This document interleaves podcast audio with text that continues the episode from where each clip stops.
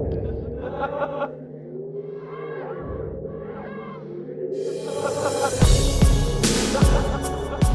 right, what's up, everybody, and welcome to episode number thirty-two of Uncovering Unexplained Mysteries for February second, which is a Thursday, actually. Um, it's partly due to my fault. Uh, I've been very, very, very fucking busy lately. He's been a busy bee. Yes, to say the least. Uh, tried to put out the Canadian food taste testing video, but that has been delayed because yesterday... Um, Wednesday, I, and the reason why the podcast isn't out early for the Patreons and all that other kind of stuff is because I was in a tattoo shop for seven hours getting a Robert Stack tattoo on my arm. Awesome. Um, yes. Now, you might think, like, well, why haven't you posted that yet? Well, it's not complete. after, seven, after seven hours, it's not complete. Anybody who's ever gotten any portrait work done... Uh, tattoo-wise knows that, especially if you get an elderly person um, wearing a trench coat, I mean, you can just imagine all the details that yeah. you have to draw up on something like that. So, yeah, man, I'm looking at it right now, and it, his, fucking, his face is done, and his trench coat's pretty much done. He doesn't have any hair right now, though, so it looks...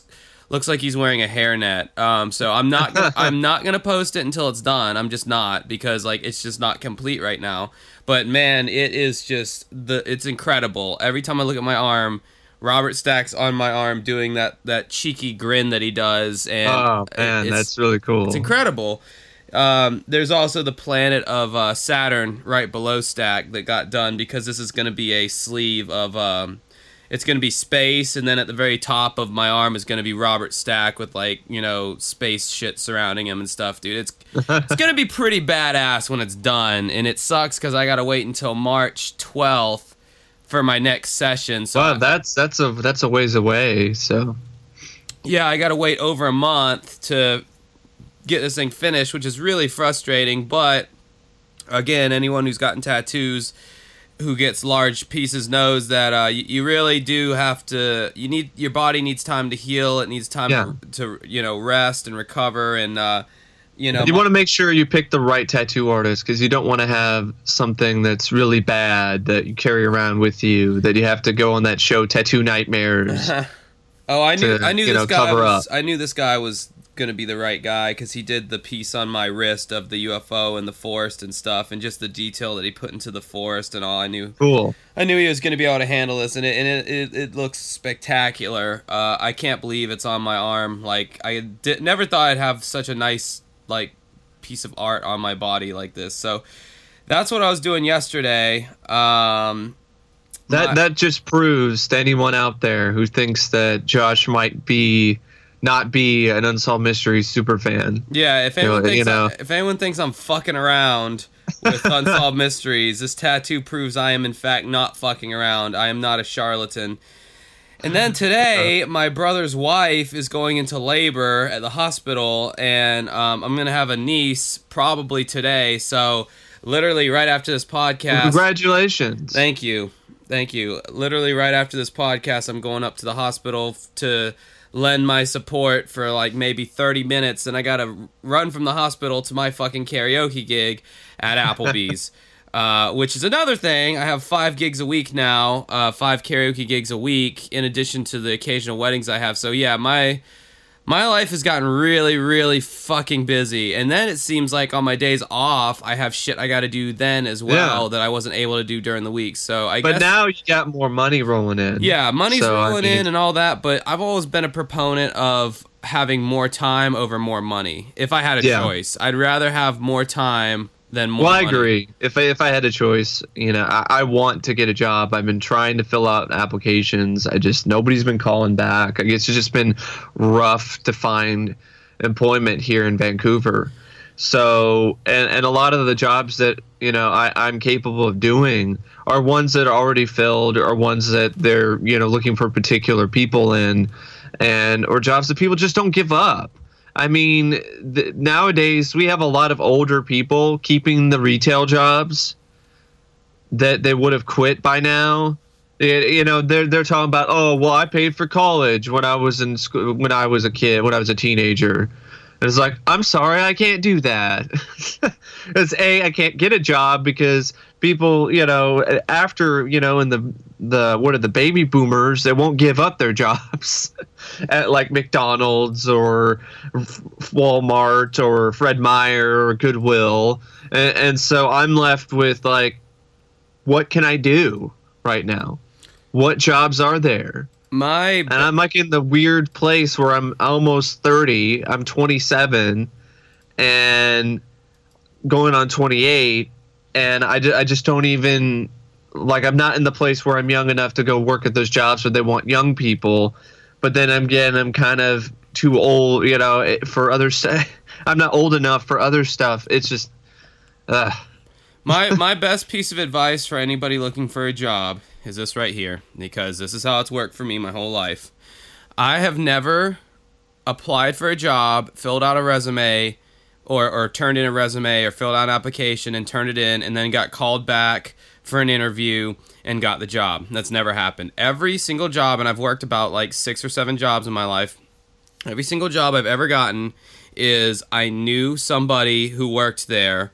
Yeah, uh, see, that's or, the problem. Yeah, it, or this is this is one little trick I did one time. I was working at C V S, uh, which one of the cases that we'll be talking about today takes place in Woonsocket, Ro- Rhode Island, which is the corporate headquarters of C V S, which I thought was funny. I was working at C V S behind the counter one day, and this lady came in, and she had a Pizza Hut tag on her shirt, and she was wearing the uniform. And uh, I was like, hey, you know, uh, are you guys hiring by chance? And she's like, yeah, we need drivers, which was perfect because I wanted to be a delivery driver because that seemed like a cool job, you know, uh-huh. dri- driving around, delivering pizzas, listening to your own music and all that. You can kind of be your own boss. So I got her name and I said, okay, cool, I'll, uh, I'll apply. So I went up to the store and I said, uh, yeah, I want to apply to be a driver, blah, blah, blah. So, so far, pretty typical, you know, what sets me apart from anybody else. So then I, I name-dropped the girl who, and I said, oh, yeah, I know such and such. I forget what her name was. I just said, I know Kim. Let's call her Kim. Oh, yeah, I know uh-huh. Kim. And, uh, yeah, she said that you guys needed a driver. And by me saying I knew Kim, her eyes, like, lit up, and she's like, oh, you know Kim? Okay. Well, uh, you know, come in, blah, blah, blah, for an interview. And... And just so like, you didn't even really technically know. No, I didn't know her. her. I just I uh. just finagled my way in there, and that's and that's the kind of those are the kind of tricks that you got to do because I'm telling you, people, uh, business owners are much more likely to hire people See, that are that's, recommended that's, to them. That's a problem. That's a problem because there's a very small percentage of people who actually do know those people. I mean, it, it, it's it, it's like you're just hiring inside of a very shallow pool. It's not really fair to everyone else. It is. It's it's not fair and it's fucked up. But hey, that that's the last job I did have. I did not know anybody. I, I just they actually called me back. So, um, but that's been a long time. Yeah, I've never gotten. And a call I, back. I I think it's I think it's almost in my work history. And then I'm gonna try to go in to uh you know to job. you know, job places. Like there's this place at Goodwill. You can talk to a counselor or something over there, job counselor, and see what I can do there. Maybe there's some tweaking to do with my resume or something. It, it's just, it's frustrating. It is extremely frustrating for me. Um, especially when I, I truly do believe I got let go from my previous job for bullshit reasons. And it, it's just, it just makes me feel like, I, I just, what is wrong? Is there something wrong with me? Like, I can't keep a job. It's it's extremely frustrating. Well, I can tell you in short, it's probably your work experience. You probably don't have the experience that they're looking for for whatever. Well, exactly. Is. I know. But some of it's like, people are just lazy nowadays. They don't want to train people. Yeah, I mean, that's... Prob- I've worked my ass off if somebody true. gave me a chance. It, it's just nobody really seems to be willing to give me a chance. So what am I going to do? I, I guess I'm going to have to not have a job for for a couple months. Fingers crossed, hope I get accepted by W C Vancouver because I actually did uh, pay the fifty dollars for an uh, application fee. Uh, not really application. It's uh, well, actually, yeah, you technically are applying for the college. So, I mean, that alone is, is insane to me. They have to play an app, pay an application fee just to apply for the college. Um, yeah, that's ridiculous.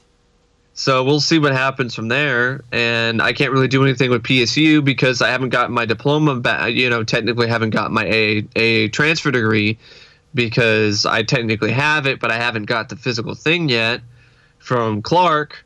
I won't get that until the end of March somewhere. So I, I, I'm just I'm just kind of stuck in purgatory, and my parents are like trying to push me to get a job, and I'm trying, and I just I can't.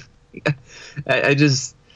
It's well, not, not happening. Not having a, a reliable form of transportation is something that's hurting you as well, because a lot of people will ask you that in the interview, do you have a reliable form of transportation? I do. I mean, to be honest, if I work closer, if I could, if there's a job that's around where I am at, yeah, but see, that, uh, that within walking right distance, there. That limits you right there. Well, I understand that, but I wouldn't be planning on working two hours away to begin with.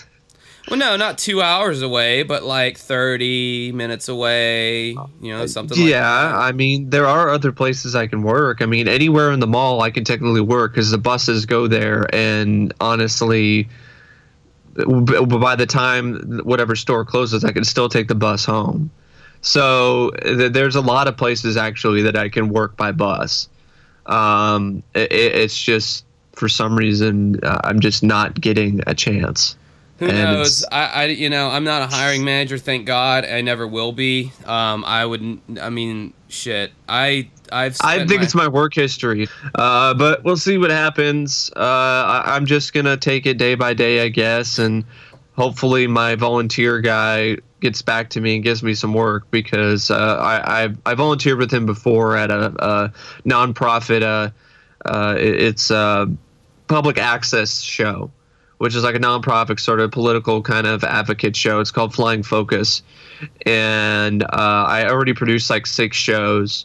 And um, my stepdad is willing to pay me uh, each hour I, I work for them. So hmm. we'll see what happens there. I mean, twenty dollars an hour is not bad. So no, no, if, really I, if, I, if, if I can work a decent amount of hours at the volunteer thing, then that could be, you know, my job until I get back to school. Um, but anyway, uh, so that that's our drama there. Yeah. Chat. Dramatic chit chat. That's our chit chat that people either love or hate. But actually, the more I the reviews, I, the more reviews I see, the more people actually like it. Which, as long as it's not politics, and trust me, we're not going there. No, I'm, yeah, I'm not going to talk about politics anymore because I'm not going to change your mind. You're not going to change my mind. You know, it, it's literally like trying to shoot fish in a barrel. There's no point in even talking about exactly. it. Exactly.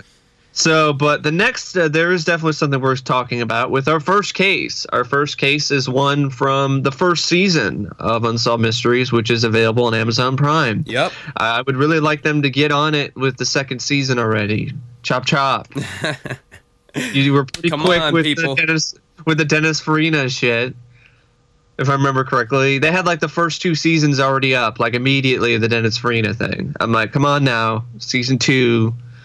I, I always look on Amazon. The reviews for this uh, this uh, new uh, version of the show are five stars all across the board. As so they I think fucking this, should be. I mean, this is a pretty big hit for Amazon Prime right now. So I wonder if the like the executive producers. I wonder if they go through and see that, and maybe it's finally clicking in their head that oh, maybe people don't want some revamped, rehashed pile of shit. No. Maybe they actually genuinely enjoy the a, the the show we did in the eighties and nineties, warts and all, and maybe they have a special fondness for these cases and how the show was written and the music, and maybe they just liked the show how it is, and that's all they want. Hmm, I don't know. The thing we've been saying for the past, I, or I've been saying for the past fucking ten years, maybe, just maybe, that's starting to click in their heads that that's what the case is. I mean, Jesus, Lord in heaven. Yeah. I, I don't understand. So, I don't get it either. Um, but I'm glad they finally realized that because they were sitting on a gold mine for decades. Uh, so anyway... The first uh, case is from season one. I believe it's from episode three. It and it's one that always stood out to me because I thought this was just a really creepy episode. Um, I think the music was at, on, was in top form here uh, that really added to the eerie mood and atmosphere. And uh, this isn't as creepy as the last segment we're going to be talking about, but it's still pretty creepy. And honestly, I was shocked by how bloody this segment was. Oh, yeah, I know. That was uh, when I first saw it, because like, I hadn't seen that segment until I watched the uh, the Amazon Prime reissues. And uh, yeah, when I saw that scene, I was like, good God, like this is this was on like primetime television. And this was yeah. this in the, in the nineties. What, you know, which is late eighties, actually. eighties. Oh, eighties. Oh, shit. This, even... this was eighty, eighty-nine or eighty-eight, I think. Because, you know, now, after, especially after when I did that episode on my YouTube channel reviewing those ghost shows, you know, now you can watch a show like Ghost Adventures and stuff like that, and they'll show these, like, brutal reenactments of, like, people getting stabbed in the neck and shit. And now, violence in America is just, like, old hat, you know, like, now nowadays. Yeah, but for some reason, like, because I, I I grew up and I learned about how they did the effects, and I'm a huge fan of practical makeup effects, and I love reading about it, and I love seeing documentaries about it, and I kind of, I can tell, okay, that's an effect.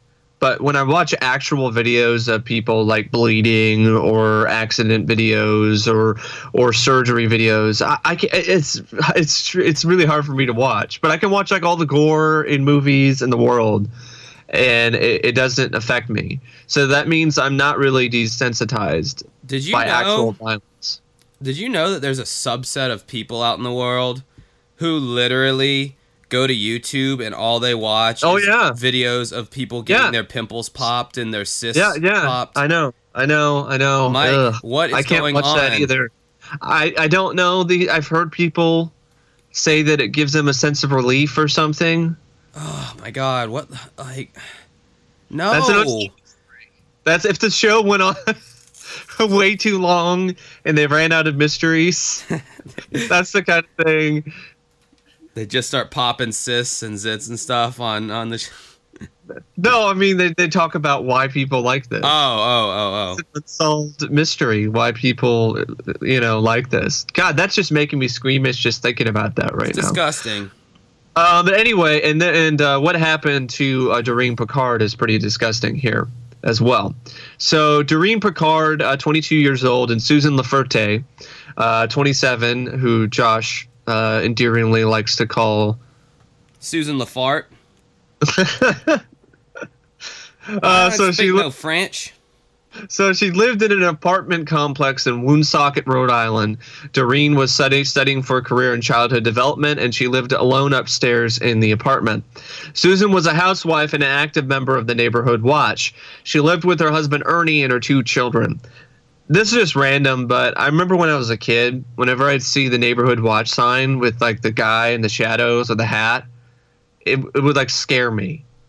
Like, that wasn't, like, I didn't feel like I was protected or safe with the neighborhood watch signs. Damn, what kind of neighborhood watch like, signs do you guys have in Vancouver? Ours don't look like that. It was in Tigard. It was in a Tigard, Oregon. Uh, but, yeah, I totally remember this. It was, like, this shadowy guy with, like, a hat on, and then there's, like, a no sign. But, like, I guess that's what they're supposed to say. Oh, no strangers, no shadowy people. But I'm as a kid, I'm still looking at this sign, and I'm like, it's a shadowy man.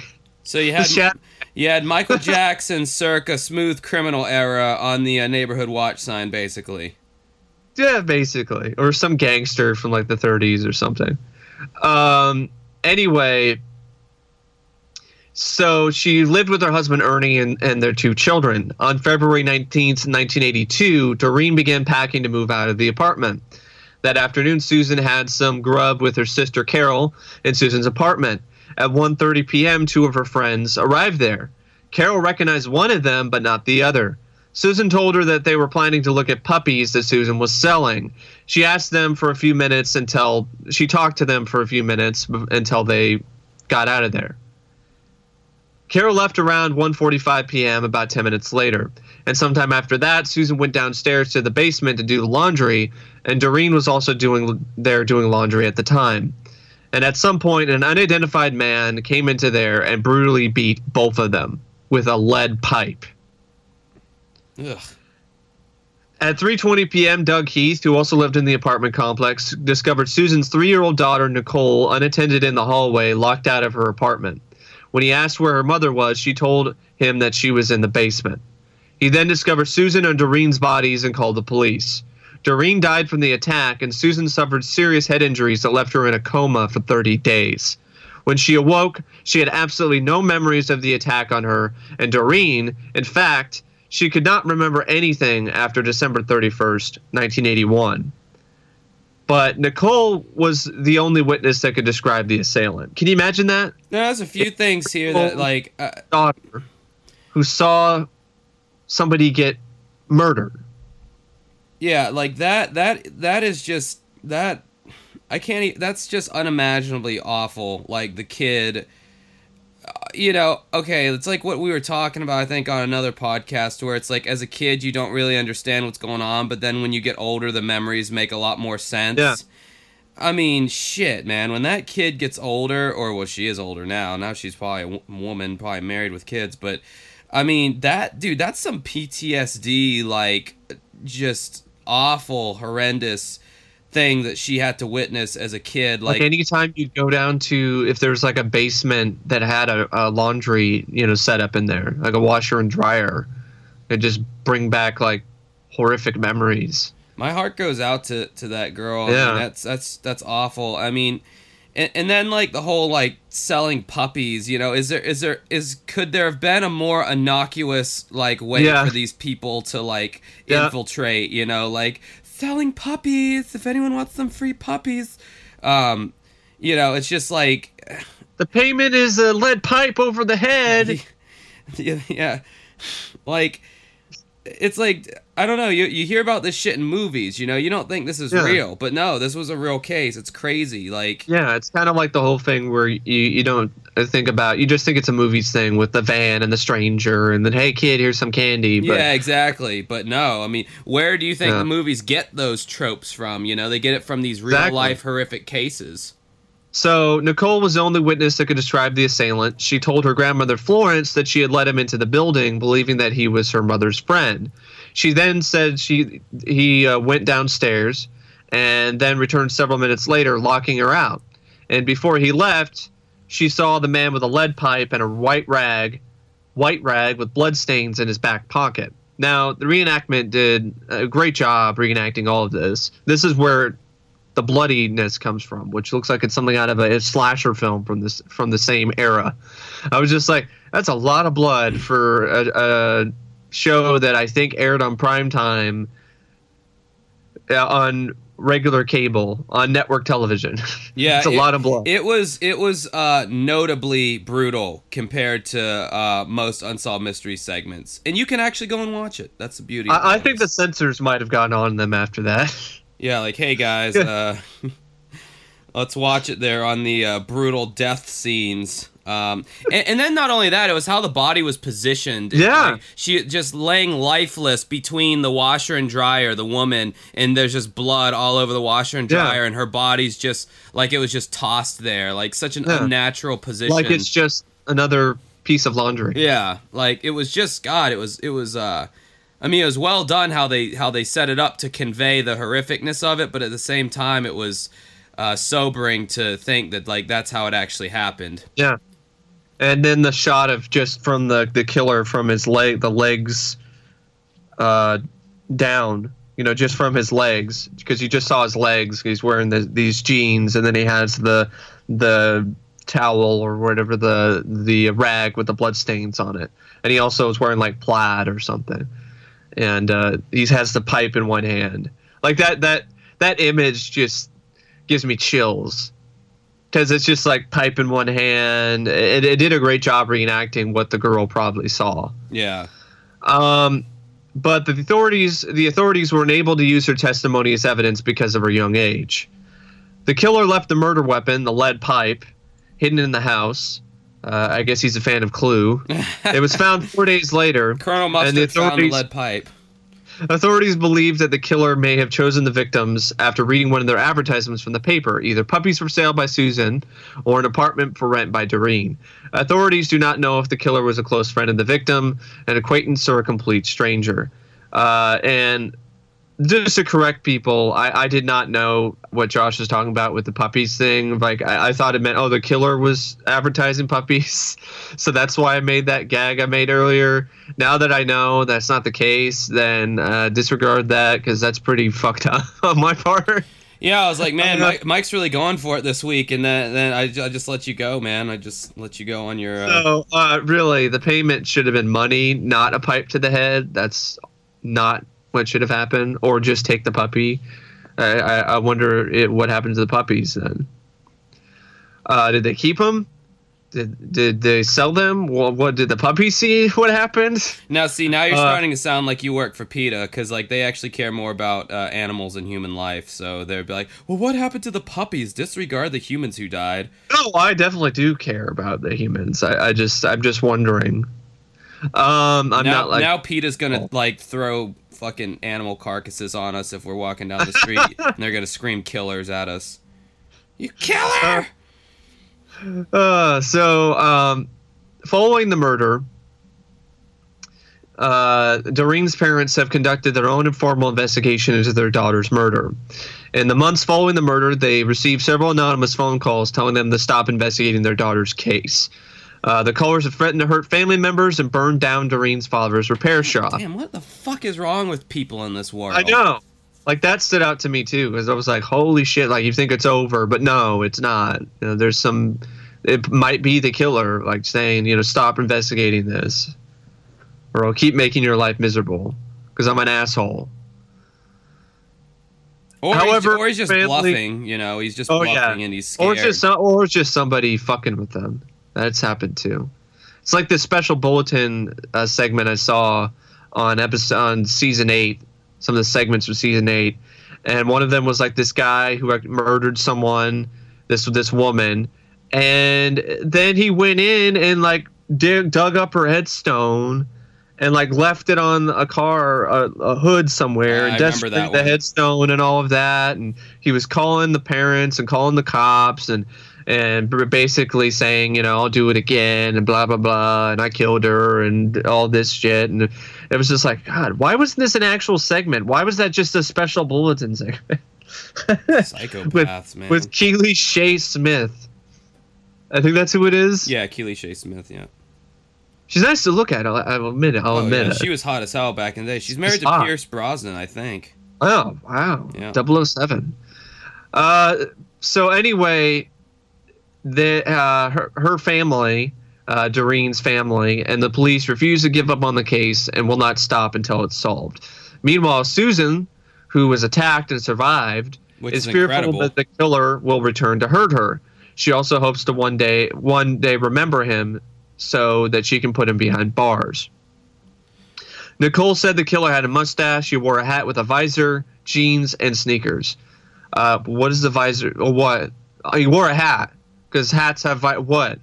I mean, what kind of what other kind of hat? I guess maybe one of those like old school uh, fedoras or something, or trilbies. But you know, most of the time a hat it has a visor. I just thought it was kind of funny to be that specific. It was a hat with a visor. He was wearing a shirt with sleeves,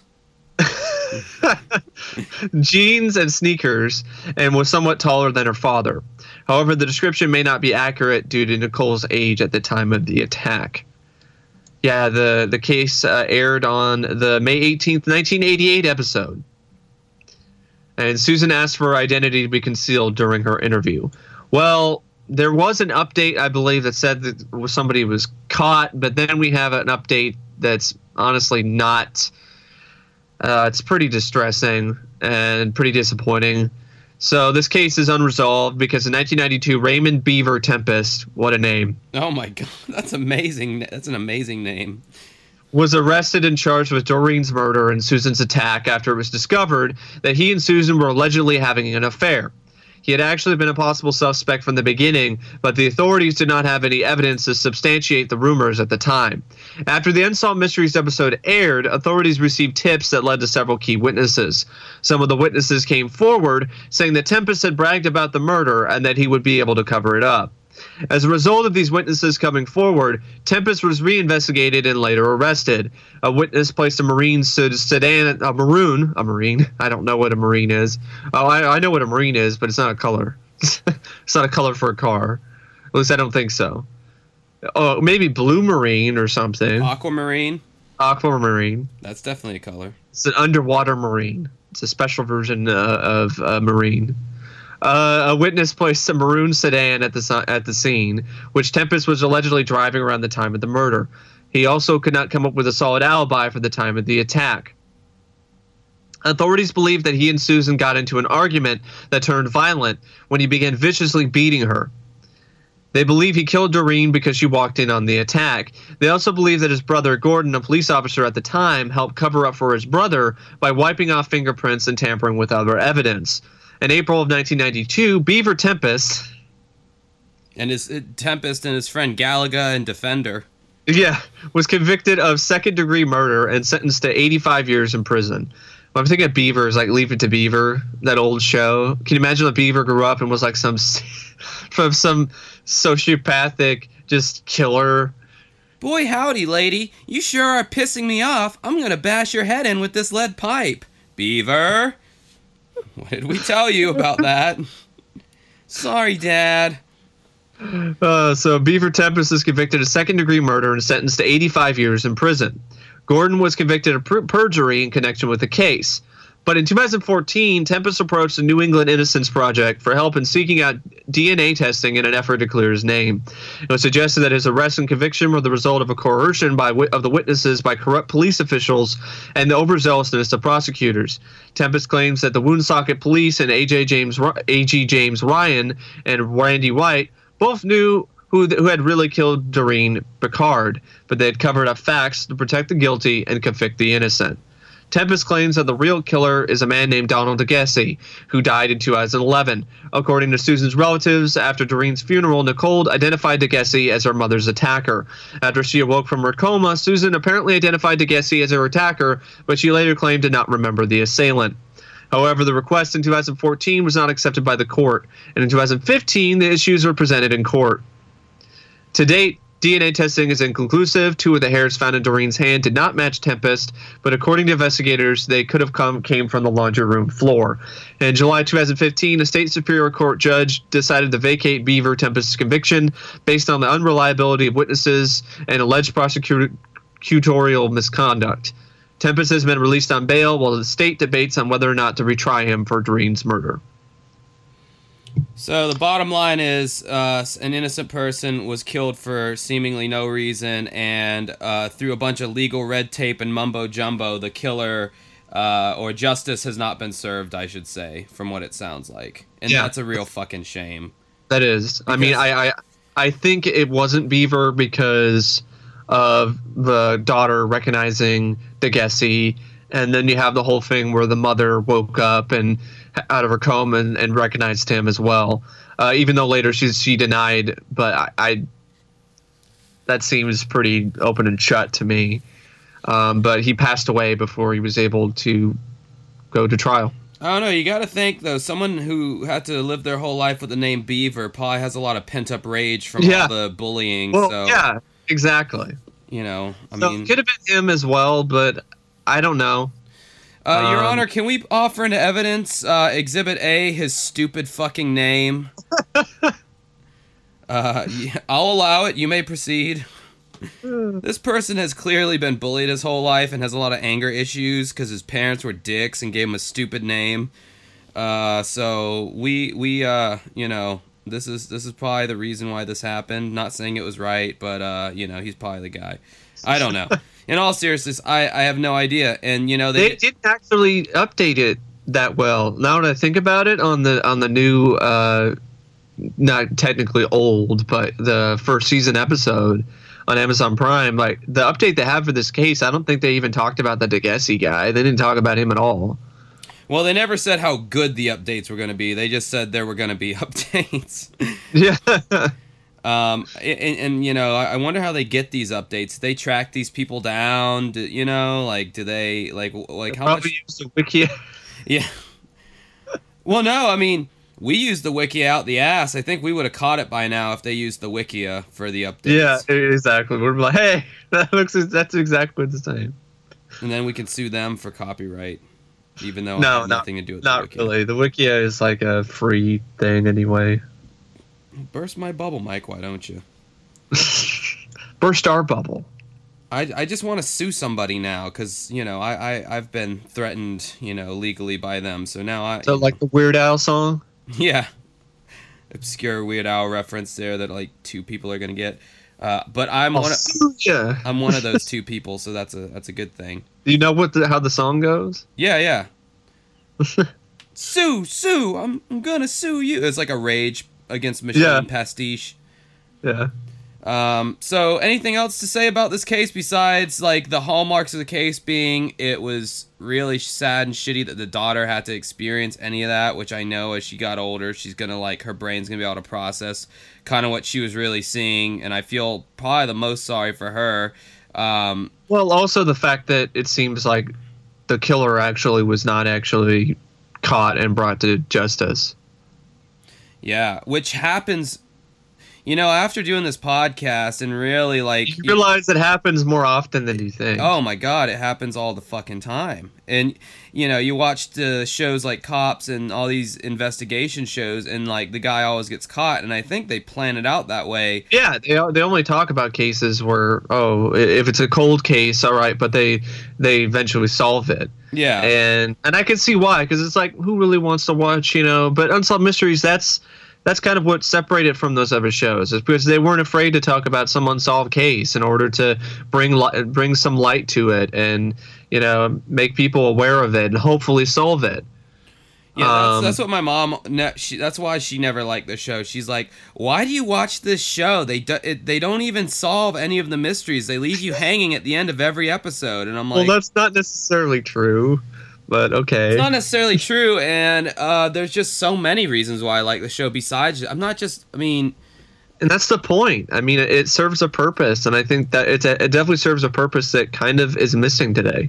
I, I totally think this is a show that, in whatever format you decide to bring it back, could easily still be successful today.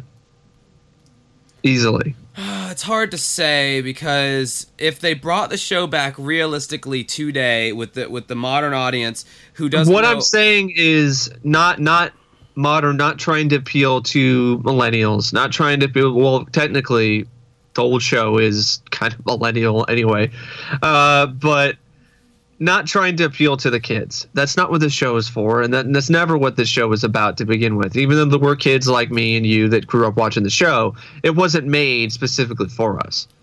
So I could just just take advice from the fans and have it be a love letter to the original series.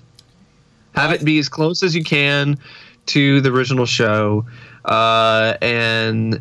None of the quick cut, flash cut editing. None of the, what is it, that cliche stock sound effect that you hear in every reality show nowadays. Uh, the, the stabs, the musical stabs. And the whatever the fuck, the, the trying to, the one that made you want to shoot yourself in the ghost episode. What was that again?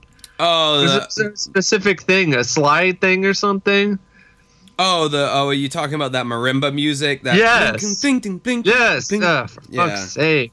You know what I'm talking about with that, though, right? Like, you've heard that in, like, every... That's even in, like, a, a, my, a show on Animal Planet called My Cat from Hell. Like, it, it's just... Dude, it's... The... Or whatever, trying to be, like, dramatic or whatever, and it just is the same shit every time. It's like a soft drama kind of music that yeah. they do. But anyway, no one's even going to know what we're talking about unless they saw my Ghost episode, which you should go out and see, by the way. In my YouTube channel is uh, youtube dot com. Yeah, it's really good, actually. YouTube dot com uh, slash Dancing with Ghosts.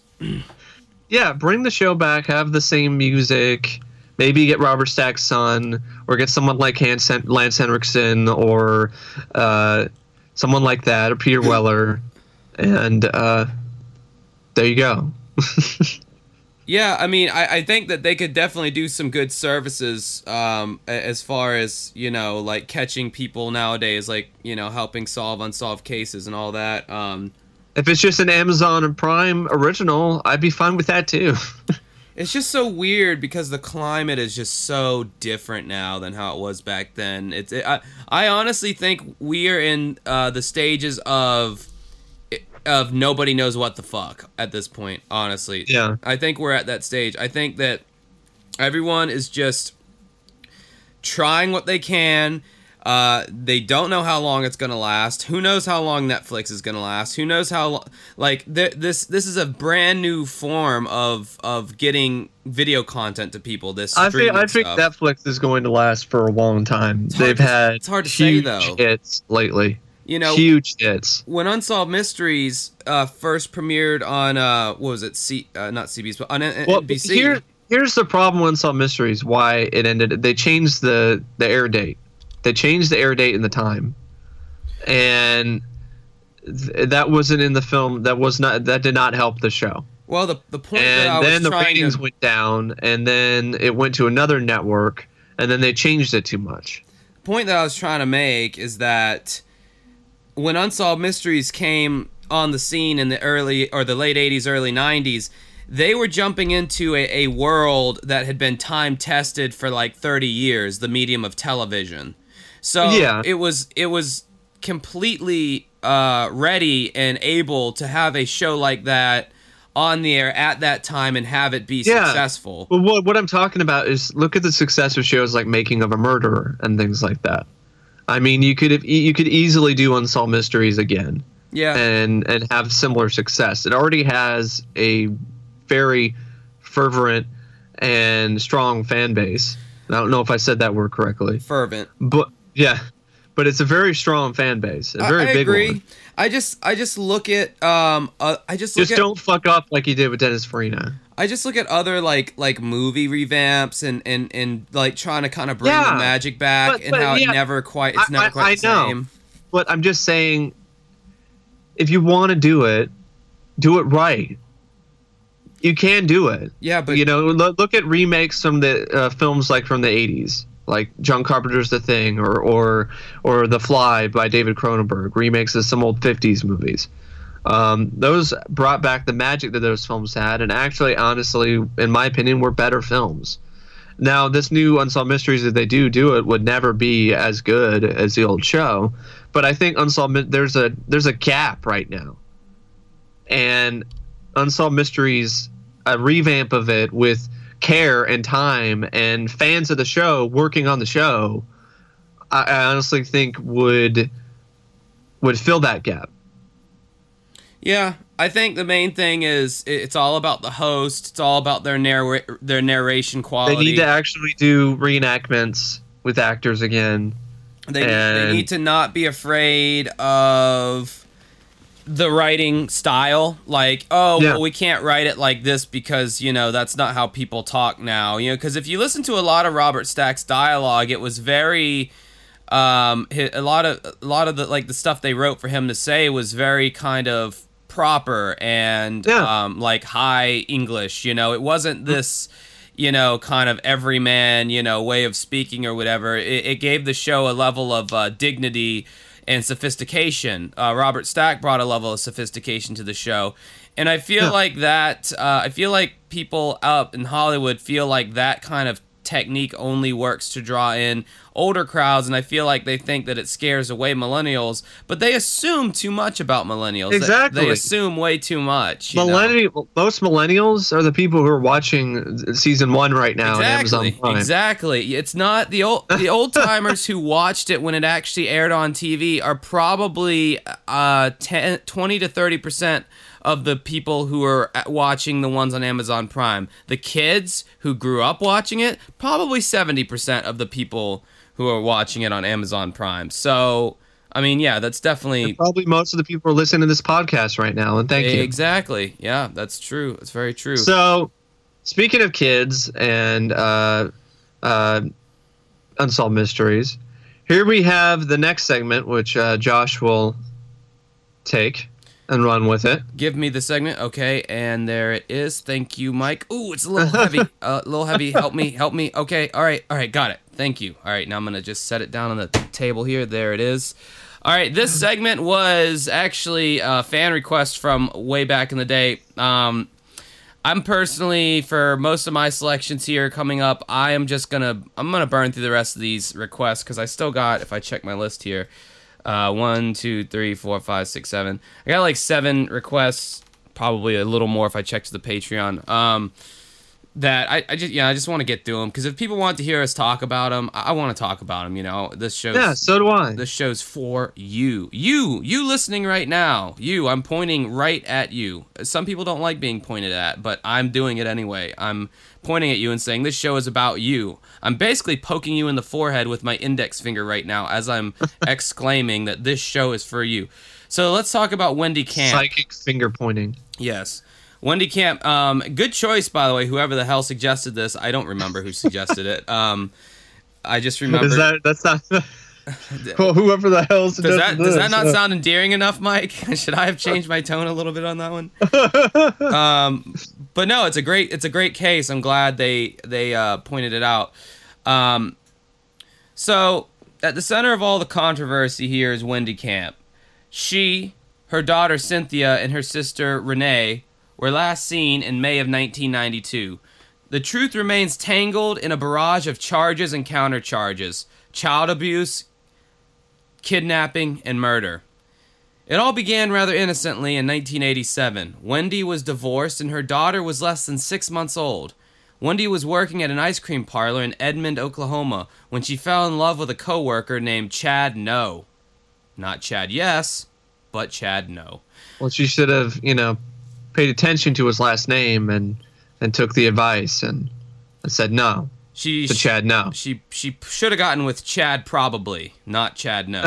um, Chad perhaps would have been a Chad good guy. Maybe. Chad maybe.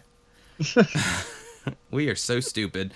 Um, Wendy's mother was quoted as saying, they hit it off fairly quickly and started a relationship, and then she got pregnant with the second child, because um, she already had Cynthia, and uh, he convinced her to marry him, and they got married, and about uh, three to four weeks later, um, before that, Jonathan was born, the second kid. Just one month before Jonathan's birth, Wendy developed a debilitating case of multiple sclerosis, which disintegrated both her health and her marriage. Uh, way to stick to it through uh, sickness and health there, douchebag. Uh, Chad, by the way, not her. Um, well, his last name is No, so he's like, yeah, no, no. He he was like, no, no. Sorry, I got to stick with my family name here. You got M S? That's a big no. Um, anyway, uh, Wendy was hospitalized for nearly a year, which I can't even begin to imagine how shitty that would be. Uh, Chad filed for a divorce and was awarded primary custody of Jonathan, their kid that was born. That is why. Well, because she has M S, I guess. That's the only reason why. Yeah, because this guy seems like a great parent. Oh, yeah, no, this guy's kind of a douche. Uh, and he's quoted here as saying, of course, along with the M S, I didn't think she'd be able to help me raise my child. And instead of having uh, one child to deal with, I thought, uh, you know, I'd, I'd have two children to, that I'd have to deal with, referring to Wendy as a child, I guess, with her M S. So he said, I thought it'd be best to get a divorce and raise a child on my own. Wendy was too ill to even contest the court's decision about that, which sucks for her, you know, yeah. like that you're that Because sick. Then it's brought out that this No guy, he doesn't say no to drugs. Yeah, well, we'll get, we'll get to that. Uh, for two years, she labored through physical therapy just so she could recover simple basic skills like eating and walking. During this time, friends induced, intru- induced, introduced Wendy to Leon Kemp. They were married in nineteen ninety and set up housekeeping in Oklahoma City. Now, this guy, Leon, he is your classic nineties Unsolved Mysteries guy. Mustache, big-ass glasses. I mean, this is the con- this is the kind of guy you want to see on Unsolved Mysteries. Just your classic, yeah, uh, just huge glasses that, that are only, like, just take up the whole length of your face that were really hot in the nineties. Just yeah. m- unashamed mustache. Just, just classic dude, you know? Nothing ironic about him. He's classic not- Un- Unsolved Mysteries guest, um, and the right kind of guest. You know, the one that just it, it's the type of guest you you're used to, and, and the type of one that makes you kind of it, it makes you feel at home. Like I'm watching Unsolved Mysteries. The nostalgia kicks in, and you're like, okay, um, I'm on board with this. Exactly. Unlike some guests, like this one guy, I have to mention this because it is hilarious. It's on this. Uh, investigator segment from season eight, and they were investigating uh, the the guy who supposedly committed suicide. He was on the Clinton uh, administration. Yeah. And they were doing the, the handwriting experts. Mm-hmm. One of the handwriting experts comes out, and he's not your typical Unsolved Mysteries guest. He comes out, and he's got, like, big eighties hair. He's got, like, hair like he's, like, in Motley Crue, like he's Nikki Sixx or something. And he's a handwriting expert. It's hilarious. Well, this maybe. guy walking out, and he's got, like, this big fucking hair, the mullet and everything. Maybe he's a handwriting oh expert. Oh, my God. Maybe. It looks like... Maybe. Uh, he's a handwriting expert, and he just got off tour. I mean, maybe that's something. It looks like he walked out after, out of the eighties. It does not look uh, like... It just it does not look like it's from... This is like a segment that was like close to the two thousands, like the, the late nineties. And he looks like he's from like eighty-six or eighty-seven or something. Oh, you make fun of like this guy, of hair, but, but he can hair play, metal era. He can, you make fun of him, but he can probably play "Eruption" by Van Halen note for note. So I mean, that's really, yeah. that's really nothing to be ashamed of. Yeah. So anyway, um, back to where I was talking about here. Um, her and her new husband Leon Sepp housekeeping in Oregon City or Oklahoma City. I'm sorry, I'm out of it today. Hey, yeah, I I've lived in I lived in Oregon and I lived in Oklahoma City. So. Oh wow, that's true. You have. Oh, so you you can, might be able to shed a little light on uh, some of these locales that they talk about here. Wendy's daughter, Cynthia, lived with them, with Leon, her new husband, and Wendy. And by all accounts, Leon proved to be the loving father that she needed. As Wendy's condition improved, she asked her ex-husband, Chad, for visitation rights with her son, Jonathan. At first, everything to be go- everything seemed to be going smoothly. Jonathan spent a few weekends with Wendy and Leon in nineteen ninety. Then, according to Leon... Leon God damn it. Then, according to Wendy's mother, Chad's family began to sabotage the visits. Uh, quoting Wendy's mother here, she would call and make an appointment to see them, and she would go there, and they would not be there. And then they kept moving and getting different phone numbers, so it was very hard to get a hold of them. So these people were ducking Wendy. Yeah. Also, and, and talking about Chad, um, I don't know if you're going to talk about this later, but Probably. This is something I saw on the Wikia. Uh, where apparently Wendy's family believed that Chad might have given drugs to Wendy while she was pregnant, which brought upon the coma that she was dealing with around this time. Oh, yeah, they never mentioned that on the show. So. Well, Chad remembers all this differently. According to Chad, she was allowed to visit him whenever she wanted, and there was never really any hard feelings up until the time my mother informed me that he was being sexually molested, then the visits were cut off. How many times at this point, on this podcast, on this show, has the crazy bitch-ass grandmother, or mother, whatever, alleged some kind of molestation, satanic ritual, some kind of crazy... Do these old ladies have anything better to do in their lives than to stick their noses in their family? And then just to say, Satan. It's the devil. I don't know. I don't know. Uh, perhaps. I Satan. mean, good Lord. I mean, go, or don't you have a bingo game to go to, Granny? Don't you have some, some sweaters to knit or something like that? I mean, good Lord. Church, all, all these church ladies over here. Like, this is this is like the third time now that the the grandmother has interceded in fucking up a family. Yeah. So Chad cuts the visits off from... It's the- so frustrating because you're like, that's somebody's mother. That's like the mother of, you know, uh, the person who's having their family torn apart. It's like, why? Like, what is, well, what is your deal? As it normally happens in families, you know, you, you meet a girl, you get together for a while, and then you meet their family. And as long as you treat the girl right, or the, the guy right, and as long as you are together in a harmonious relationship, their parents love you. But the second yeah. you spite that, that person in any way, and you guys are no longer connected, whether you're not dating anymore, you're not married anymore... Mm. The daughter's family just hates you like Hitler. Like, you're a poison. Yeah. Like, you are just the worst piece of shit ever. So this does not surprise me. No, it doesn't. I, I guess this isn't as surprising as, like, the Baskin case where it's the mother, like, the actual mother of the woman who's had these kids who decides to take her kids. Well, there's another case coming up that I've been wanting to talk about uh, of um, Jared Peters, where it's literally the same thing. The grandmother proselytized That's always shocking. This kid. You're just like... And showed him demonic imagery on... T- we'll get to that one, folks. Yeah, Trust we'll get me. to that That's one. That's one we're going to get to. Um, so uh, Chad cuts off the visits to, for for them to see Jonathan. And who is the molester?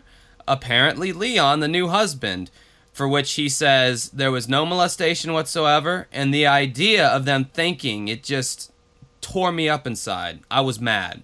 Rightfully so, Leon. I would yeah. be mad too. I'd be pissed. The visitation squabble had escalated quickly, with Chad's family now accusing Leon of criminal sexual abuse. However, the charges could neither be proven or disproven. The court cited Chad for contempt and ordered the visits with Rind- with Wendy and Leon to be resumed. For more than six months, though, Chad refused. Then in May of nineteen ninety-two, he had a sudden change of heart. Chad even sent his mother, Beverly Noe, to pick up Wendy because her multiple sclerosis had, had left her unable to drive. But Leon's feelings were, I didn't want Wendy going by herself because I didn't trust these people. And me and Chad didn't get along, and something inside me just felt like she shouldn't go by herself. So, by the time Beverly arrived to pick up Wendy, Leon convinced his sister Renee Krieger to accompany Wendy and Cynthia on the trip. Uh, he was quoted as saying, I kissed Wendy goodbye, they took off, and that's the last time I seen him. The one hundred fifteen mile drive to Chad's home in Shamrock, Oklahoma, took just over two hours.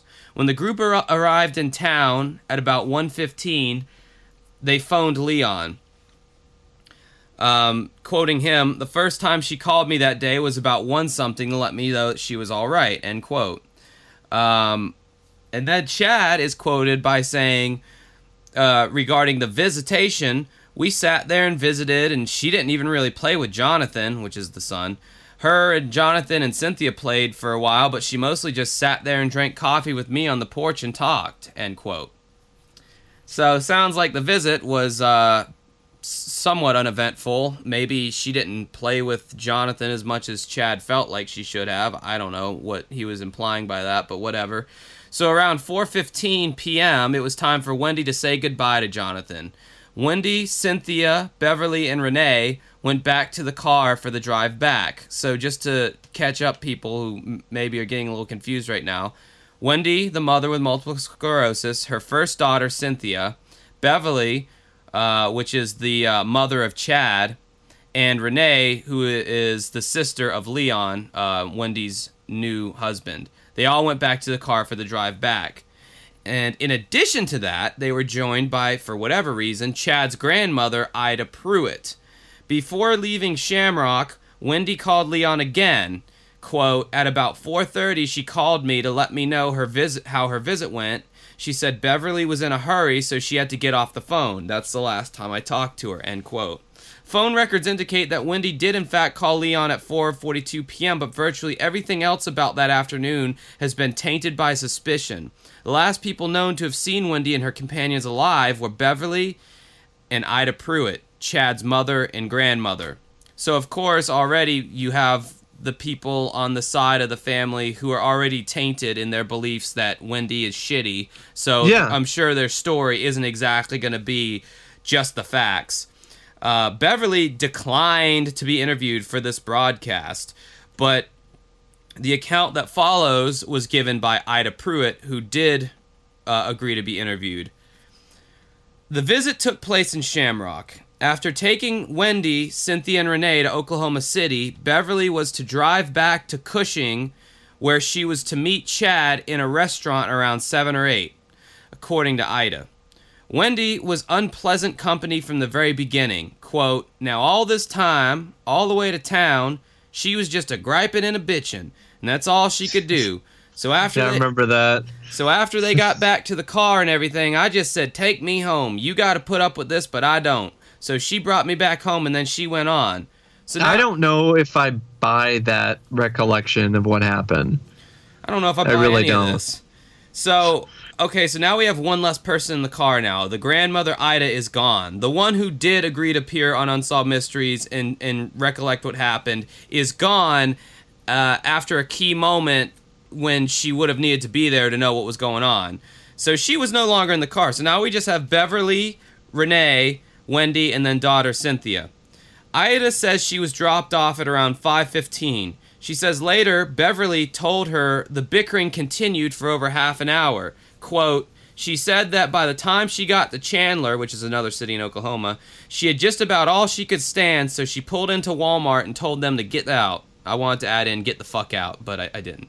Uh, Beverly... Yeah, this is the one where they're like, get out at the Walmart. Yeah. yeah. Beverly has told police that she pulled into a shopping center in Chandler, forty-five miles from Wendy's home. She then ordered Cynthia, Renee, and Wendy out of the car.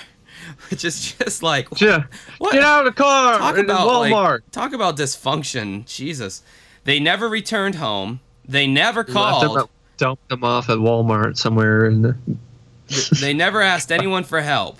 Okay, that's an important detail. So she kicks them out of the car. They never returned home. They never called. They never asked okay, for help. First off, kicking somebody out of the car is just uh, uh, way far away from their destination, right? forty-five Isn't that miles. What it is? forty-five miles. I just, I'll just figure it out. Get out of the car. It's like, well, first off, that's a dick move. Second, yeah, that that, that doesn't sound like a made-up story at all. you gotta you gotta consider the circumstances, though. Um, Beverly... They were griping and bitching. Get out of my car. Beverly is, is Chad's mom. Beverly has, no longer has any connection to any of those people in her car at that point. Beverly does not give a shit about Wendy. Beverly certainly doesn't give a shit about Wendy's daughter from her first marriage. And Beverly, I know, but... And she doesn't give a shit about Renee, Leon's uh, sister. She doesn't yeah. care about any of these people in the car. And if, if, you know, Wendy could have said even the most mildest thing about Chad, and Chad's her baby. You got to remember that. Yeah. Chad is her son. Exactly. So she's going to be in his corner one hundred twenty percent. Yeah. And she, in her mind, is probably thinking, I went out of my way on this day to drive this bitch all the way over to my son's home in Shamrock to see her, to see his kid, and now she's gonna say anything negative about him. You can get out of my car. You know, honey. I got you know, no... she's, you know, she's the one that gave birth to that kid, right? You know, it's, yeah, but that don't matter to her, to, to the mom, yeah. the, the grandma though. That don't matter to her. Yeah. So Beverly, yeah, it seems like she's a total raging bitch, if yeah. you ask me. Oh, yeah. And uh, I, I guess I just try to look at the good in humanity, and I, I still am shocked by how inhuman people can be. And this is definitely inhum- a very inhuman uh, kind of uh, thing to do. I'll just get out of my car and stay in, in the Walmart parking lot. Yeah, that's safe. It's going to happen to them. So after, and, and, and like I said earlier, yeah, that doesn't sound made up at all. Maybe you're smoking some of the drugs that your your uh, the same drugs that your beloved uh, son is is toking and smoking. So after um, after all this happened with the Walmart incident, Leon says in this this interview, around eight o'clock that night, I thought they should be home by now. At midnight that night, I said, this has gone too far. I got to call police, and I did. Yeah. And they came out and took a brief description of everything. Now it switches over to Agent Jackie Johnson for the Oklahoma Bureau of Investigation, and she said, we did an aerial search which involved four and five airplanes searching five county areas, which involved several search teams, and nothing was found at that time, end quote. The disappearance became the talk of the town for days. With no other leads in the case, Beverly Noe's account of the afternoon events became the focus of extreme official scrutiny. Quote, at the time that Beverly Noe left Shamrock, Oklahoma, which was between five or four thirty and five in the evening, she had agreed to meet her son Chad at a restaurant in Cushing at seven that evening. It could not have been done in that small amount of time. Quoting again, Agent Jackie Johnson. According to authorities, Beverly told Chad she'd meet him just two hours after she left Shamrock, even though the trip from Shamrock to Oklahoma City and back to Cushing would have taken three hours to drive. In addition, Beverly took the old two-lane highway instead of the faster superhighway. Wendy's family is also disturbed about Wendy's failure to telephone from the shopping center. Quote, Wendy was very dependent upon Leon, and she had already called him twice that day during the trip. She would have immediately gone in and called her husband, Leon. I feel that my daughter, my granddaughter, and the sister-in-law were murdered that Friday night. I feel that Ida, Beverly, and Chad were all involved, and that they pretty well had their plans laid out on what they were going to do when they made their phone call, when they made plans to see Jonathan. And I figured whoever got in that car, they were going to do what they had planned to do, end quote. That's Beverly's, or, or Wendy's mother who uh, said that. Um, Beverly, I agree with her wholeheartedly. Yeah. Beverly, uh, this is quoting Ida now, uh, the grandmother on the other side of the family, the Chad's family. Beverly and I had nothing to do with their disappearances, and I know this. I don't care if they believe it or not, but I know it, end quote. Defensive. Much. So Chad chimes in. He says, there's no way me, my mother, my grandma could have killed him or shipped him off somewhere. Yeah, you should have said no to killing people. How yeah, about that and taking drugs? Chad, no.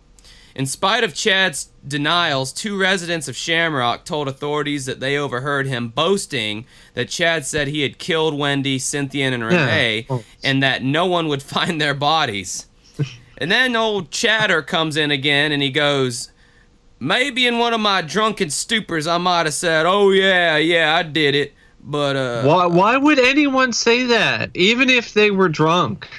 The only reason why anyone would say that is if... I, don't, I mean, what? You just some sick asshole who, oh, no, that's a, that's a good joke. I'm going to say I murdered somebody. That's not even funny. Well, to, yeah. Well, to finish his quote, he goes, but uh, there ain't no way in... Uh, uh, he wanted to say there ain't no way in hell, but I guess he was trying to censor himself for the interview. He goes, there ain't no way in ever that I could have done something like that. I'm not a violent person. There ain't no way in ever. Despite all the bitter incriminations between the two families, no evidence has come up about what could have happened. There have been no now, further sightings for more than a year. Well, and mother, I do have an update. Motherfucker Mike has an update. Yeah, so first off, uh, the suspects in the case, Chad No, remains a person of interest. Two locals reported that he boasted of his responsibility for the deaths of both women and Jonathan, after which he disposed of them in a way which they would never be found. However, with additional more concrete evidence, the police were unable to proceed with a case against him, and Ida Pruitt and Beverly Noe were once booked for arson to collect insurance money. So they had already been in jail before. The case is unresolved. Uh, Ida Pruitt died in September two thousand eleven at eighty-two from cancer. On April sixteenth, two thousand thirteen, the remains of Wendy, Cynthia, and Lisa were found buried eight feet deep in an unmarked grave in Pawnee County, Oklahoma. A Ruger revolver, which appeared to be a three fifty-seven, and a knife were also located amid the remains. D N A collected from Wendy's sister, Kimberly Aisha, Aisha Hashimi, confirmed the identities of Wendy and Cynthia. A coroner declared that they were victims of homicide. Camp died from gunshot and sharp force injuries. Krieger died from gunshot wounds to the torso. And Brito died from ho- homicidal violence of unspecified means. Grover Pruitt, Ida's son and Beverly's brother, was arrested on a half a million dollar bail and was reduced to fifty thousand dollars. Investigators believe more arrests are expected in this case. Grover pleaded not guilty, and his lawyer believes he is innocent. He is awaiting trial. Beverly was arrested on March twenty-eighth, two thousand fourteen, and was charged with three counts of first-degree murder in association with the case. On January twentieth, two thousand fifteen, she pleaded no contest to helping in carrying out the murders. She was sentenced to fifteen years in Sorry. prison and fifteen years probation. He's just allergic to the, you know, to this bullshit. Yeah, I am. Uh, she was sentenced to fifteen years in prison and fifteen years probation. Grover made statements that his mother, Ida Pruitt, and his sister, Beverly Noe, had murdered Wendy, Lisa, and Cynthia. Damn, so the mother's intuition was right, uh, Wendy's mother. That fucking witch. Oh, my God. She did it. That is so... Dude, the kid... Watching that watching that segment now, you know, saying, I didn't do anything. Oh, she's just, just bitching and minding and moaning and blah, blah, blah, blah. I'm just like... Just really, like how, I mean, just th- there's no remorse there. I mean, I'm just looking at her her uh, mugshot, and she's got a smirk on her face. Well, I mean, also the fact that Beverly declined to be interviewed. I mean, that was, you know, that in itself was telling. Yeah. God, that how again? Oh, it was yeah. actually Ida who said said those things. Sorry, I'm wrong, but uh, it, regardless, it, it's just yeah, she didn't, she did not uh, agree to be interviewed. So yeah, that was yeah, that's a red flag. Uh, again, I go back to the kid. You know, why'd you have? You know, poor Leon, dude. Leon loses his yeah. his wife, he loses his sister, and he loses Cynthia, who, you know, he uh, would probably had grown a. Te- God, man, like what? People are so like that. One thing, like doing this podcast, is like I enjoy doing it, but God, when we talk about these cases, it's just I'm constantly reminded every week about how horrible people are, like human yeah. beings. It's like really depressing sometimes. It is, it is depressing. It, it it makes you realize how fragile human life is too, and um, and, but that's why I'm so skeptical of everybody. You know, like I like I don't I don't like getting like too close to a lot of people because I'm just so skeptical of everybody's intentions and and how people can turn two-faced like on the drop of a hat and how yeah. you know people just you know they're looking out for themselves and their their people and fuck anybody else and th- and there's really no compassion and taking into account other people's situations. It's all about me and mine and, you know, you, fuck you and yours. And that was yeah. definitely the case with, with this with this situation. I mean, it's awful, especially to learn that she, that they were murdered. I didn't know about that update before we just now when you told me that because I always try to save, you know, any information that Mike might know that I don't know. I, I, I save it for the podcast so I can get my reaction, and that's just... It's fucking awful, man. Like... I'm glad that they were caught, at least. I mean, yeah. shit, it's not going to bring them back, the other people. Oh. And Cynthia, she was a kid. She was a little kid. Why are you going to do that to the little kid? I guess because she was a witness, but fuck, man. Like, that's just awful, you know? I mean, yeah. at least the kid from the previous segment we talked about, at least she's, she's alive, has a chance. So that's the case of Wendy Camp. Very depressing. Uh, and, and it's not going to get any happier from here on out, folks. So brace yourselves. Strap uh, on in. It doesn't get any better. Uh, the next segment, the final segment, is one I handpicked because this one is one of the most chilling and one of the most eerie and one of the most memorable segments I think I've honestly seen, and I'm shocked this is, was not included on the box set it's in some way, segment. shape, or form. This one is about the disappearance of Charles Seburn Junior Right from the beginning, it grabs you. It grabs you with a haunting video message from this man named Don Hoffman, who reveals that he had terminal cancer. Inoperable terminal cancer, a diagnosis, diagnosis he was so he said was confirmed by three different doctors, and they actually show you this video. Yeah, it's the real V H S video the dude took himself. Then just hours after making the video, Don took his own life. An autopsy, though, found no trace of cancer. On the videotape, Don Hoffman said goodbye to five different family members, but there was no farewell to the heir of Hoffman's estate. His second wife, Terry. Now, this is where they start showing Terry. This image they have of her, it makes my blood curdle. It, it, it, just this, this looks like she walked out of an insane asylum, just escaped from some asylum somewhere, and there it, now she's on camera. Somebody's taking a photo. She's got this look on her face that is extremely devious. She looks like a demon.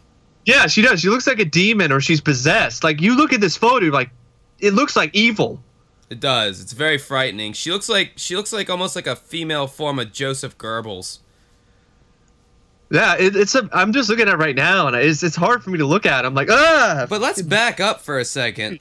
Her her her ex-husband, or her late husband, kills himself, or commits suicide. They yeah. do an autopsy. They find no traces of cancer. Yeah. And he's killing himself on the video, or he's going to kill himself because he has cancer. But he doesn't have no. cancer. But that's only the There's, beginning. That's only the beginning, folks. Uh, Terry was a founder of a spiritual mo- movement known as Conscious Development of Body, Mind, and Soul.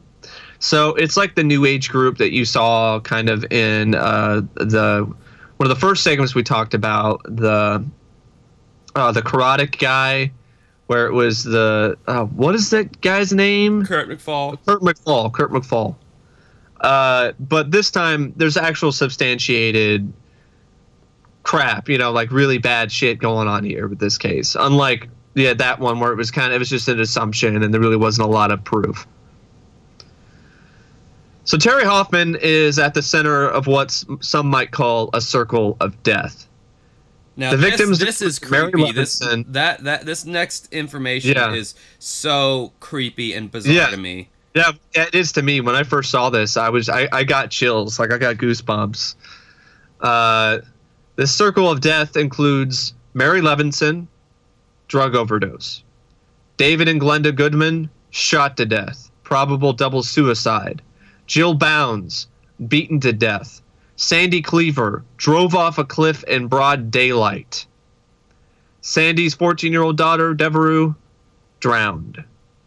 I mean, the one drove off a cliff in broad daylight. Like, that one stood out to me because I was like... Are all these people possessed? Like, how did they do this? Like, I mean, are they possessed? Were they mind-controlled? Is there some voodoo bullshit going on here? I mean, that's really terrifying because I'm like... This sounds like, this doesn't sound like, this is real.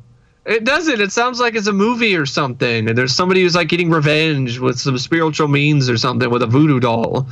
But it's real. eleven untimely deaths. eleven people with a direct or in, indirect link to Terry Hoffman. Now some believe a twelfth name should be added to this list. Charles Seburn Junior, a respected English professor. Southern mysteriously disappeared, and his family now believes it may be no coincidence that he was a disciple of Terry Hoffman. Peace, harmony, and enlightenment. Hoffman offered all this and more to Charles Southern and the others who joined her group, Conscious Development. Peter Muth was a former member who belonged to Hoffman's sect for more than a decade, and he's quoted here. Part of the belief system Terry taught us was that death was really just another state of consciousness. It wasn't a bad thing. It wasn't anything to fear. We also learned that the dark forces out in the universe had a name.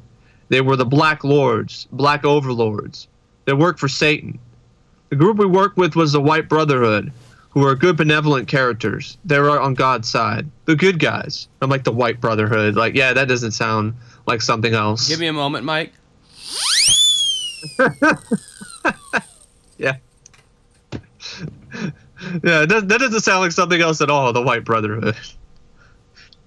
Uh, anyway, when she mentioned like the Dark Lords, I'm like, oh, the Dark Overlord, like from Howard the Duck. Are we playing World of Warcraft now, or is, is somebody a fan of Howard the Duck?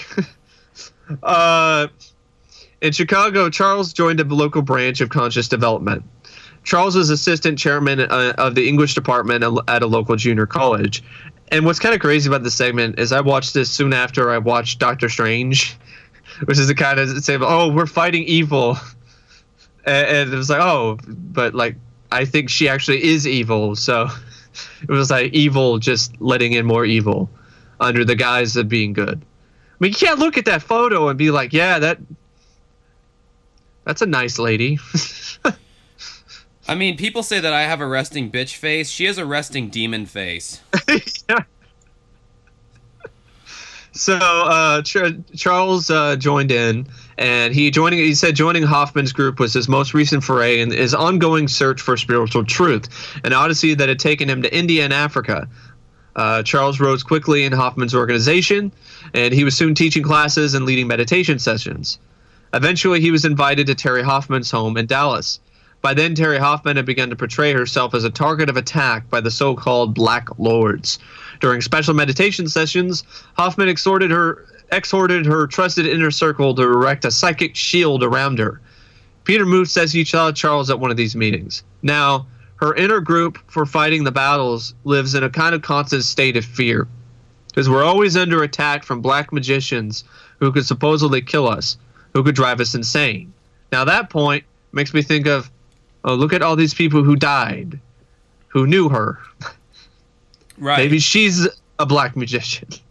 Got she got in their head so much that, you know, much like Scientology, there's kind of this like mind a, a very slow mind control and mind manipulation process that goes on until they finally have you believing that the reason why all you bad feelings that you have in you are coming from thetans or aliens, that bad yeah. thetans that live inside of you that are causing these bad feelings. And, you know, some people get to the point to where they're just driven crazy by it. Like, there's these things inside me. Get them out. Get them out. You know, like yeah. L. Ron Hubbard at one point wanted wanted a basically a machine that would just blow him away because he felt like he couldn't get all the thetans out of his body. Uh, he felt like there were just a few more in there that wouldn't get out. And it's just like, what's kind of, what kind of schizophrenic shit is going on in your mind to where you could even think that that's anywhere near a fucking possibility of something that could really, truly, factually be going on? And it's the same thing with this. It's just a variation yeah. on a theme of craziness and control. Yeah. So as the years went by, you saw people in your group actually start to show signs of this strain, show signs of mental and emotional problems. According to his sister Cheryl, Charles was one of those who apparently collapsed under the pressure. We found Charles wandering on the street carrying a newspaper stating, "I live for art." We got him in the car and we took him to Michael Reese Hospital for examination, stating that he might be suicidal. And he also seemed to re- be reciting something in a strange language over and over again. That sounds like a typical example of a, of a breakdown, of a complete total mental breakdown. Well, musicians are pretty fucked up, and he did say he lives for art, so I kind of feel him on that one. Uh, after his release from the hospital, Charles stayed active in the group, but eventually became disillusioned with Hoffman. As Christmas neared, he made plans for a trip to India. In the days before he was supposed to leave, his mother, Ling- Ingeborg Southern, got a feeling that something was very wrong. I told him that I was disturbed, and I felt that I should come to Chicago. And he said, "No. You don't need to come to Chicago because I'm perfectly all right, and I will be leaving for India in three days. So he assured me that everything was all right, and with that assurance, I didn't go." That was the last time she spoke to her son. After two weeks and no word from her, their son, Charles' father became worried, and he's quoted here. "We, of course, wondered why we didn't hear from him, but he had traveled so much and so often to many parts of the world, I wasn't overly concerned until he was overdue." I'm sorry. Charles I'm parents. so sorry to interrupt right now, man. I just got a text from my mom. Uh, I am now an uncle. The uh, baby, was, oh. baby was born, and he sent, she just sent me a picture of uh, my brother's wife holding my. Oh, that's uh, wonderful. My niece. Yeah, that's that's incredible. And she is hairy as a monster. Oh my god, she's like a monkey. Look at Bigfoot, baby Bigfoot. Holy shit! I'm sorry. Uh, I'm trying to keep this professional. Uh, Well, hey, it's okay, you know. It, it's we we've had we. It's a pretty heavy, a pretty heady, uh, heavy episode. Uh, so that's a nice little reprieve for you guys. Yeah, uh, I'm I'm I'm I'm pretty uh, pretty excited about that though. So Charles' parents, they drove the three hundred miles from Cincinnati, and when they broke into their son's house, a nagging concern for his well-being turned out to be outright fear. Placed on a ceremonial stool from Africa were Charles' winter dress hat and his coat, neatly fold, folded inside out. Only later was his, would his family learn that this was a Nigerian tribal symbol of death. I mean, just that alone is creepy. Somebody knew some knew knew these symbols, knew all this stuff, and wanted wanted somebody to see that. Yeah, that's some voodoo shit right there. That's that's um So Charles' parents also discovered two barely legible notes, apparently his last will and testament. One said in part, "I came under a bad influence, and I was trying to fight it myself." Terry Hoffman was mentioned twice and named executor of, of his estate. There was also some uh, drug that was found in a vial in in one of his cupboards, uh, drawers actually, and it was like some kind of uh, anticoagulant or something. It was like a really, some really bad shit. Well, an anticoagulant isn't a bad drug. That's actually uh, no. I think it was actually something else. It was some really not. It was, not, it was some kind of like poison that had to be injected. You couldn't. Yeah. You couldn't ingest it. It had to be. Okay, injected. That's what I meant. Anti. You you could you had to ingest it. You couldn't inject it. Yeah. Into your bloodstream. So that was And it was like the same stuff that uh, the zombie, the people used to make people into zombies in Africa. Oh, really? I, I didn't know about that. Yeah, it was very similar to that kind of stuff. And also, I think somebody else also died on, you know, that was also covered on, on the show. They were died maybe by uh, the dr- that drug being administered to them. So, I mean, that was that was kind of Mike, you, eerie Mike, as well. You just said they were dyed. What what color were they dyed in, Mike? Oh, damn it. Fuck. I'm not perfect. Th- thanks, thanks for... I'm not a perfect person. Sorry. No, I'm not. Um, uh, Because I'm a creep. Uh, but uh, anyway, they died. Well, and... Welcome to die. uh, so anyway... I'm trying to get back on track. You know, th- th- this segment, if it wasn't for the murders, I would almost consider this a fraud segment because yeah. how she magically, like, it, it, like all these people magically name this cunt as uh, the her the uh, executress of uh, her yeah, of their estates. Over a twelve-year period, two of Hoffman, Hoffman's four husbands, her only son, six followers, and two people related to, to or employed by a follower came to an unnatural end. Causes of death: one murder, four fatal accidents, and six suicides. In over half of these cases, Hoffman was named heir or beneficiary. She was designated to receive over a half a million dollars in cash, plus thousands more in real estate, fine art, and jewelry. But authorities may have not directly linked her to any of the deaths. I don't know why not. it, it, it's like a glowing, bright, blinking sign with an arrow. She... She's involved, at least. They probably want to. Did it. They probably it. they they're probably like chomping at the bit to like link this bitch, but they don't have that that definitive like yeah. you know smoking gun. You know, to... maybe they're so fucking creeped out by this case, they don't want to get involved. Yeah, like, I don't want to die yeah. in some crazy weird suicide. I don't I don't want to that to happen. That could very well be true. Charles Seburn is still missing. He is six feet, six foot two inches tall. He weighs one hundred eighty pounds, and he may have a full beard. Sadly, his mother uh, passed away in two thousand fifteen at the age of ninety-four. Terry Hoffman is yet to be found accountable for these deaths. Now, according to uh, the unsolved, uh, the what is it? It's this uh, message board that talks about unsolved mysteries, sitcoms, something. Uh, they were kind of saying that she has she has her own website. I think they were insinuating that she might be past, she might be dead now. I don't know for sure though. Um, that would this this case though, it does seem like it's not going to be resolved, and I don't think Charles Seburn is like is still alive. No, no, I don't think so. And a lot of times with this show, uh, because it's so old, they might not be alive just because they died of old age. Yeah. Like, that's the shitty part, you know? It's yeah, like you, is, you can't even see, like, justice come to these people, you know, that deserve it. Yeah. But also, yeah, I mean, this case is a real standout. It, it definitely does stick out from a lot of the other missing persons cases because it's got the fraud element, so that alone is interesting. But then you got this circle of death thing.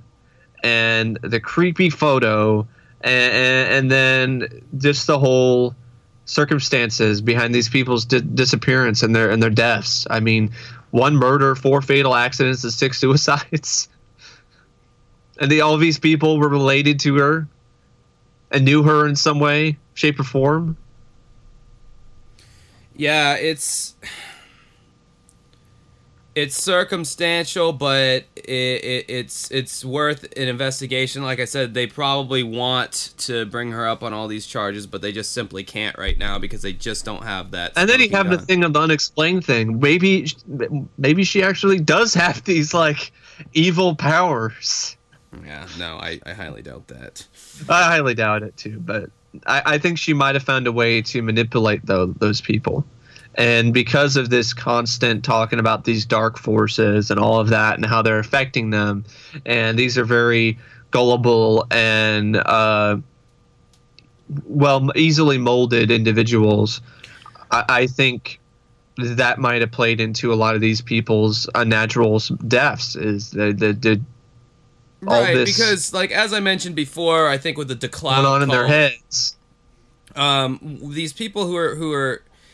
These people who join cults are searching for something, so they're yeah. o- they're open to suggestion. They're open to being manipulated. They they have left left their minds wide open to be tampered with by whoever wants to come in there and make the most compelling case. And as they said in the segment, um, Charles Southern felt the power in this group. He felt something, whether it was from coming from a good place or a bad place. Quote: He didn't care.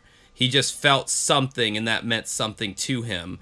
Um, and so these people are just kind of like leave themselves wide open to be messed with and tampered with in this way. And, and, and obviously it worked, you know, and at that same time, the fraud part kicks in and they're able to take advantage of them financially yeah. in any other kind of way. So these are really some of the worst people. I mean, they're not murderers per se, but they are right up there, or they're right down there in hell with the murderers, because they use a yeah. different form of of fuckery. I mean, at least the murderers are straight up, you know, like they just, they come to you and shoot you or bat you over the head with something. But these people are almost more evil because they, like, play on your emotions and they make you feel like they can yeah. help you, when really all they want to do is you is bleed you dry, and they could care less if you live or die. And, and, exactly. and in this case, she would probably prefer it if they died. Yeah. Uh, um, she might have planted that in their heads somehow, some way. Now, uh, apparently by some people on the Unsolved More uh, website, some people are commenting.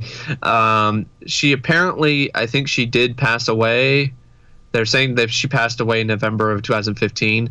But on this is a status that was on the thirty-first uh, of uh, you know of October, Halloween, and.